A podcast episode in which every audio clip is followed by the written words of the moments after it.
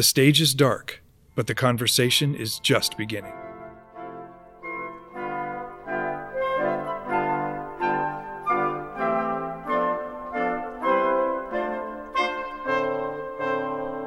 Welcome back to the Utah Symphony Utah Opera Ghostlight podcast, a behind the curtain look into the world of classical music and the artists who make it. I'm Carol Anderson. And I'm Jeff Counts. The Pulitzer Prize winning and Grammy Award winning operas of librettist lyricist Mark Campbell are among the most successful in the contemporary canon. Notable projects include Silent Night, which, as I mentioned, won the Pulitzer Prize, as won The Shining, Sanctuary Road. The list is long and varied. As we record, Utah Opera is preparing to mount a production of The Revolution of Steve Jobs, which Mark co wrote with composer Mason Bates. Most importantly, though, Mark is a returning guest to the Ghostlight podcast. So I want to welcome you back to this august room. Mark, th- thanks for being with us again. Thank you for having me. I'm really happy to be back. I'm glad we didn't scare you off, but that was also before the pandemic. So our memories of things before the pandemic are always hazy. Wait, I was here before? No, um, yeah, in the before times. Maybe, maybe you'll succeed in this one to scare me off. Well, keep no, trying. No, no, no.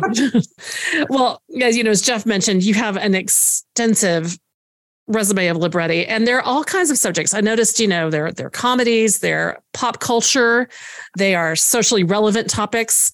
How do you choose your projects? Do you have more proposals that you can accept these days? Well a lot of my projects are chosen for me by composers or artistic directors of opera companies um, or i sometimes choose my own projects. Um, it's it's it's all over the boards with that one. Um, I would say now I'm trying to learn to push back on projects because I'm getting really old and tired. And uh, um, I've also, I, I, I want to concentrate a little bit more on my life. Um, my this work balance thing that people keep talking about, uh, and enjoy life a little bit more because I've just kind of been going really um, um a, a, little too hard in the last five years. Well, not the last five years. The pandemic, everything stopped. But uh, you know, we we've all become uh, sort of forgetful about those last two years. Here I am mm-hmm. forgetting them now. Um, so yeah, I mean, I I, I want to maybe I'll accept any new new project if I think that there's a story worth telling through music. I find it fascinating that new opera doesn't tend to be comedic, but you've written several comedies. Do you find it harder to approach comedy? Do you, why is comedy such a challenge in the operatic world? Uh, okay, there's several answers to this. Um, I write comedy into pretty much everything I every opera I write. Silent Night, as you'll remember, had comedy mm-hmm. in it. Um, I believe comedy is a way for my work for the opera to connect with the audience. Um, if someone's laughing, I know they're not asleep for one thing, but it, it it's just a way to break down the formality that people have towards opera. They they they think of it as this big art form that they will never understand or that they they won't enjoy. And I I like putting comedy in my operas because it helps break that down. Um, it helps me establish a connection with the audience. Um, this second part of the question why is comedy so hard in opera? Because you have to be a very adept composer to set comedy. If you have a punchline, for example, do not throw in five measures for no reason before the final word. The audience will not laugh. You know, as you know, comedy is about timing. Well, timing has to exist in music. And there are many composers out there who do not understand that. And they do not understand that the words are going to have to be ahead of the music in this particular case, because the music can only support the joke. And so when you talk about composers like Kevin Puts or Paul Moravec or Mason Bates, they know how to set comedy. They know how not to get in the way of what we hope will be a good laugh. Um, and by laugh, I mean a good connection with the audience. Not, it's not about the joke. It's that we are human beings and we can laugh about ourselves. And I have an irreverent view of opera that has served me very well. And one reason I use humor in opera is because I think it's important to have irreverence about the art form. I also will say, as an audience member, not only does it make me connect with the words that are being said, but it also gives me a respite from if it's a big Absolutely. drama the big story of silent night is intense and so if you have a comedic moment you can kind of give your emotions a little break That, that's that's also true, but I, I would also say this, and this is what we learned from the early comedies of Mozart and Da Ponte, is that the sad, the the humor in operas makes the sad moments sadder. They make them more profound. You know, in in Figaro, um, when the Countess sings her famous aria, which is heartbreaking. I think it's more heartbreaking because we've been laughing beforehand. Um, if we're crying all the time, it's just so what? If we're laughing and crying, that's the human experience. This May, discover the human behind the devices we use every day, his genius, his complexities, and his flaws in a thoroughly modern opera as innovative as its inspiration The Revolution of Steve Jobs. With rave reviews across North America, this must see Grammy Award winner comes to Utah Opera. Be there for the Salt Lake City premiere of The Revolution of Steve Jobs, May 6th through 14th. Tickets at utahopera.org. Can we talk about process for a second, Mark? Because I'm really curious about yours and whether or not it varies between original subject matter or whether or not there's a cultural artifact like a book or a movie that you can draw on. What is your process? Operas are famously long in terms of their incubation. So where, where do you start when you get a new project? Well, it it all. I mean, it's going to be so hokey to say this, but it's okay. I'm I'm among friends. Um, um, opera starts with heart. Um, it has to. There has to be a reason to sing. And I think maybe if my operas are successful, it's because I've found a way to go for the heart, um, and also working with composers who know how to do that through music. I think a lot of contemporary opera misses the mark because it is either too intellectual or too complicated. And it also sort of denies the presence of the audience who demands that there is heart in the stories that we're telling. I think that we go to opera for, for that. Um, I think we go to opera because it expresses things in a way that we cannot express in our day to day lives. And so I hope that my process starts with that. It certainly started that way with the revolution of Steve Jobs. I don't know if you know this, but Mason Bates, it was Mason Bates' idea to write an opera about Steve Jobs. I never would have gone near the subject. Um, I just didn't, I thought he was just a jerk, a corporate jerk. But Mason knew that he was a good subject for an opera and approached me to write it. I'm an, a very ambitious person, obviously, and I wanted to work with Mason. I knew of his great reputation for um, uh, adding electronic music to an orchestra, and I wanted to work with him. And he told me the subject matter. I went, oh, damn. Okay, well, I'll need to find the heart. I need to find a human in this story. I'm just curious. There's a really idiosyncratic spelling to this title. It's called The Revolution of Steve Jobs, but it, the R is in parentheses, which is a challenge for my computer because it always wants to make it that trademark symbol. But Ah. also, you're obviously trying to make a point revolution, evolution. Talk about how that came to be. Sure, this is all my fault. I came up with the title, but Mason approved it, so he has to share in the responsibility of it. I really, one of the reasons that convinced me to do it is that very same reason that it went from typing a letter into a trademark, because it also expresses, it reminds anyone who types it that this story is about a human being who is also a professional marketeer. Um, so I, the revolution of Steve Jobs, the one with the R, um, is actually harkens to the way the story is constructed. It's constructed in a circle. And the reason why I constructed in a circle is because I started reading about Buddhism, Buddhism, and the fact that Buddhist monks create what is called an enso every day in their life. They draw a circle. And the idea is that you can never draw a perfect circle. So let's celebrate the beauty of that. And that's exactly what the opera is doing. It's it is celebrating a man who thought that his machines should be perfect, that he could be perfect, that our lives could be perfect with his machines, with the, the machines he helped create. At the same time, life is not perfect. And his life was certainly not perfect.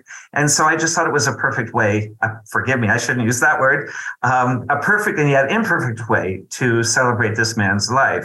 Um, the if you remove the R, you've got the evolution, And it is about the evolution of Steve Jobs as a human being, um, from being a person whose ego and um, ideas of, of and, and corporate kind of mindset overtook his soul.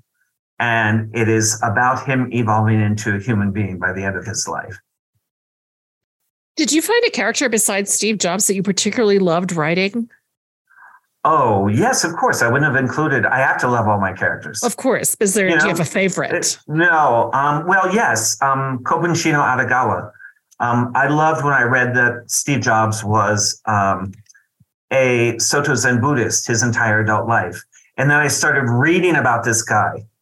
Um, and I immediately knew I wanted him to be in the in the in the opera. And of course, you know, you go to Mason and say, "Would it be okay to have this character?" And he immediately is thinking, "Oh my God, I can introduce um, Asian instruments to the pit," and he did. And uh, uh, I loved writing him. I loved writing Woz. I mean, like you know, he's a. I loved writing about these two stoner dudes in California in the '70s, Steve Woz and Steve Jobs, who were getting high in a garage, the way you do in California in the 1970s, and um, and then coming up with the devices that are in all of our pockets right now, or in all of our purses. They're everywhere. It's really amazing, and I do. I want to say, you know, Mason has in, included a huge amount of electronics in this score, which it's obviously Mason's uh, one of his calling cards, but it's also how can you do an opera about a technological genius without some technology? But I love that a lot of it is concentrated in those Kobun scenes with all of the atmospheric oh, Asian oh, yeah. effects and such. He, he really, uh, I I love I'm I love the music in those scenes. They're contemplative, they're meditative. Of course, he's capturing, um, you know, uh, the idea of Buddhist meditation in those scenes. And I mean, I created Kobun Chino Otogawa was dead before Steve Jobs was dead. He died, I don't remember what year, maybe 2008, um, where he died because he drowned while trying to rescue his daughter in a lake, I think in Switzerland. But I knew I wanted to make him a character. And in a way, he is, he is, he, he remains Steve Jobs' spiritual advisor, but also his fellow journeyman through the past. He helps bring Steve to himself by examining these events in his past that changed him.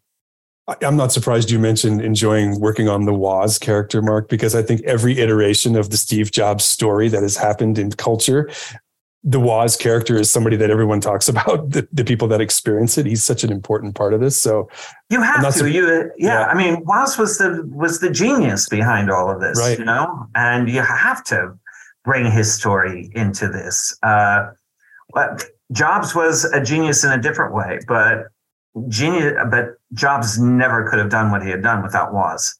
Really important part of the story, no matter who tells it and how.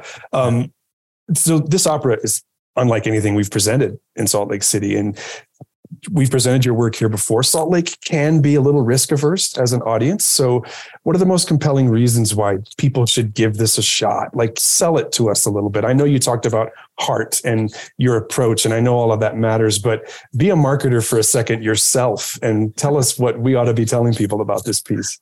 Oh, you want me to do my best, like Steve Jobs iPhone pitch? Absolutely, exactly that. oh, I can do much better than him. Um, he's not around now to to, to deny that. Um, well, and his business wasn't words; yours is. Yeah, and I mean, look what happened with his business. Um, I'm kidding. Right. Um, I uh, I think this opera. One thing I love about this opera is that it is no other. It's like no other opera that is being done out there. Um, and one of the reasons for that is because of the power of Mason's music. Uh, it is unbelievably exciting. It has such energy and propulsion. The opera is an hour and a half long. It, it tells his story and it does it with muscularity and also is very moving by the end. It is in some ways a meditation on mortality, but it's not about death. It's about life. Um, it has all the other things that classic operas have betrayal, love, big sets, big music, big arias, high notes, all those things that we love about opera. But it is it is an opera that our world can relate to. It's not about, I don't have anything wrong with this, but it's not about an Italian princess who is pining over a lover in some castle sometime far away and long ago. It is about our world today. And I think it's very important, whatever you feel about Steve Jobs. And like I said, I went into this not really liking the man. Whatever you feel about Steve Jobs, nothing can deny the influence his work and he has had over our lives. And for better or for worse, we can say for worse because we spend all of our times on our little rectangles and not looking at. Did you see the mountains this morning here? How extraordinary they were. I was looking at them, and you know, I'm a New Yorker, so I come here and I'm just like astounded by the beauty of this place. And I was looking up at these gorgeous snow-colored mountains, and I was thinking, it is not enough now to just have a memory of that. We have to record it with our phones. So that's a negative about, I think, our phones. Our minds are going to become not as good with memory, and therefore we won't be able to to create things because all we create comes from memory and, and from experiencing of, of, of what we're experiencing now. Um, one of Steve Jobs' favorite phrases was "Be here now." He loved that book by Ram Dass, and so that's one of the negative things. One of the positive things I was thinking is that, well, we were able to record the murder of George Floyd, Floyd because of Steve Jobs' devices. Whatever you feel about that, it has changed how we look at police brutality and it has changed what has gone in our world. So there are positive things, of course. There are positive things in our daily life. We're able to call our family and saying, Hey, I'm stuck in a snowstorm. I'll be home in an hour, but I'm safe. So there are human things and things that are um, a little bit we won't know the effects of until probably several decades from now. But I do remember the first time I saw I saw the premiere, uh, not the premiere performance, but one of the early performances in Santa Fe, and I remember being so moved by Laurene's final words uh-huh. to the to the audience, where she breaks the fourth wall and she says, "Look up, look out." You know these, and she says exactly what you said. She says, um, "These are amazing devices, and also don't forget to live your life." Yes, well, that's that's what I was hoping. Um, that's the message that I hope the audience will go away with. Yes, we're lucky to have these things, but they cannot rule our lives the way we and we do let them rule our lives. Absolutely. But, and to remind you, that's not Steve Jobs' fault. That's our fault. And I think we tend to conflate the man with the machine and blame him for all of this. And he didn't do that. We do that. We do that every day. We do that every day when we look at a beautiful mountain and go, I better record this and send this to someone because then it never happened. Um, and that's our fault. Yeah, not to go too far off subject on this, but Sorry. I but I love no, no, but I I love when I see friends talking about an event that they were at where they didn't post any pictures because they were having such a good time being present in the moment. They just didn't post anything. Isn't it hilarious? We go to a restaurant now and we think we better take a picture of this. We before we even take a bite of someone who worked really hard to make this incredible food, and we're, and we're like, oh, I better send this because it never happened if I if I don't take a picture. Yes, if it's not on Facebook or on Instagram, it didn't happen. I guess Instagram's happen. the way it is these days, or TikTok now. Well, until well, Carol, I want to stay in this far field for just a second because Mark said something a minute ago that really interests me, and you, this concept of memory, and you know, on the notion of technology being a prophecy that is nothing but self fulfilling, I think it's interesting that the people in that world chose to describe data storage as memory, almost yes. predicting that almost predicting that that was the thing these devices would be taking from us. It's really I, interesting. I never that you couldn't make that up, right? That's no. true. That's hilarious. I never it's thought incredible. of that. It's incredible. Yeah. Sorry, Carol, I interrupted you, but I no, that's, that's okay. It's good the, the, the we like to think that the magic of this podcast is with the moments that we don't plan. Absolutely, absolutely. The other thing that I that I think will really throw the audience is Tomer Zvulun's production. It is state of the art. It is mind blowing. It is just absolutely dazzling. There are really cool effects going on, but at the same time, he preserves the heart um, of this opera, which is often about mortality and a man facing death.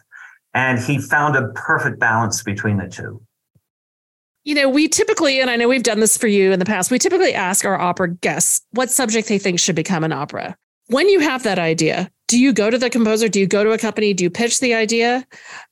I mean, are are, are you usually waiting? Do people usually pitch to you? Is it?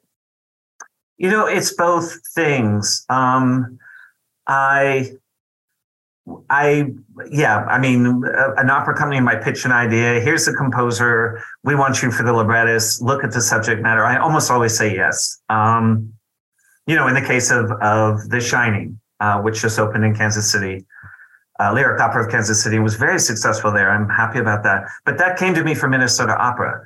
And I just said yes because I wanted to work with the composer Paul Moravec. And I and I knew the book.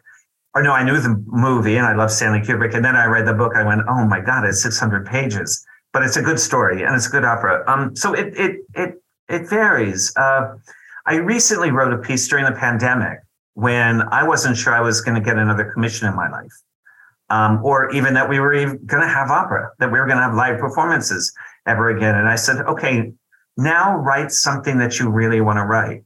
And I read this book by a memoir by Derek Jarman called Modern Nature. Um, and Derek Jarman was a uh, an activist, a gay activist, and also filmmaker who died of AIDS in 1994. And I read this memoir and I said, I have to turn this into a song cycle being a gay man of a certain age, I needed to tell that story. It's not common that I'm able to do it that directly, but I always have to find my way into any story that someone tells me to write or asks me to write. Um, I have to find the heart. Jeff and I were discussing this. We are an international podcast. We are. It's provable. We have some data that shows that we have at least one listener in Scandinavia. So that, by definition, is international. So I think, Mark, that provides you with a real opportunity here. Is you know, you just said there was a dream project that occurred to you, and you found a way to do a song cycle about it. Is there another dream story subject that you think ought to be set to operatic music? Is there something you want to pitch today? that somebody should take up?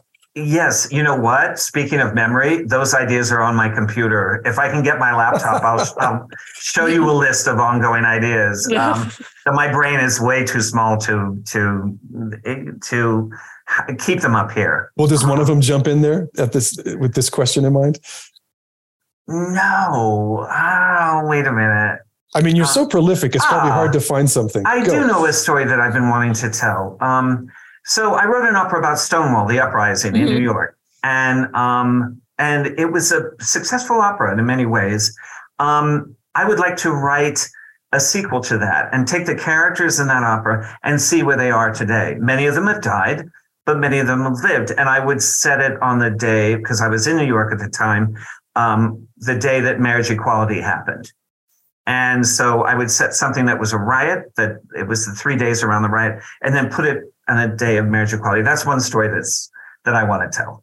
Um, so if there are any funders out there, um, well, funders and also Mason, Kevin, Paul, others, yeah. you heard him. Let's let's get yeah. something going. I love it. Oh, and I, I will work with any any of the three composers you mentioned. If any of them came to me and said, um, "Here's the phone book.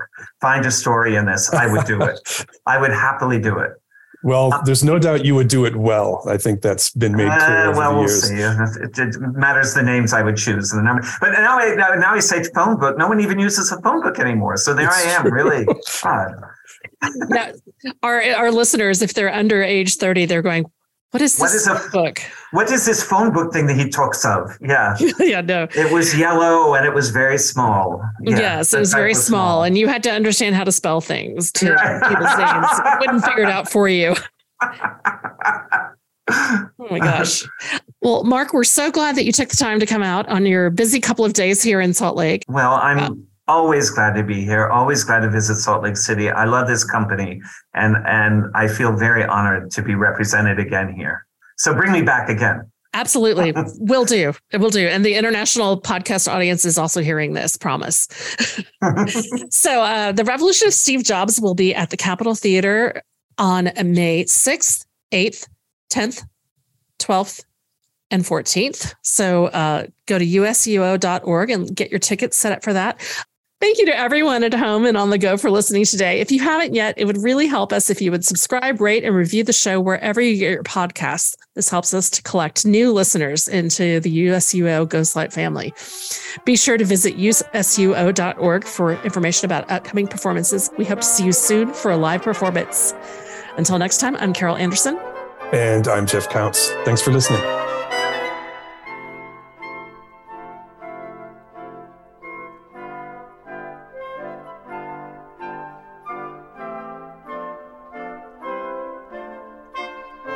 The Ghostlight podcast is produced and edited by Robert Bedont.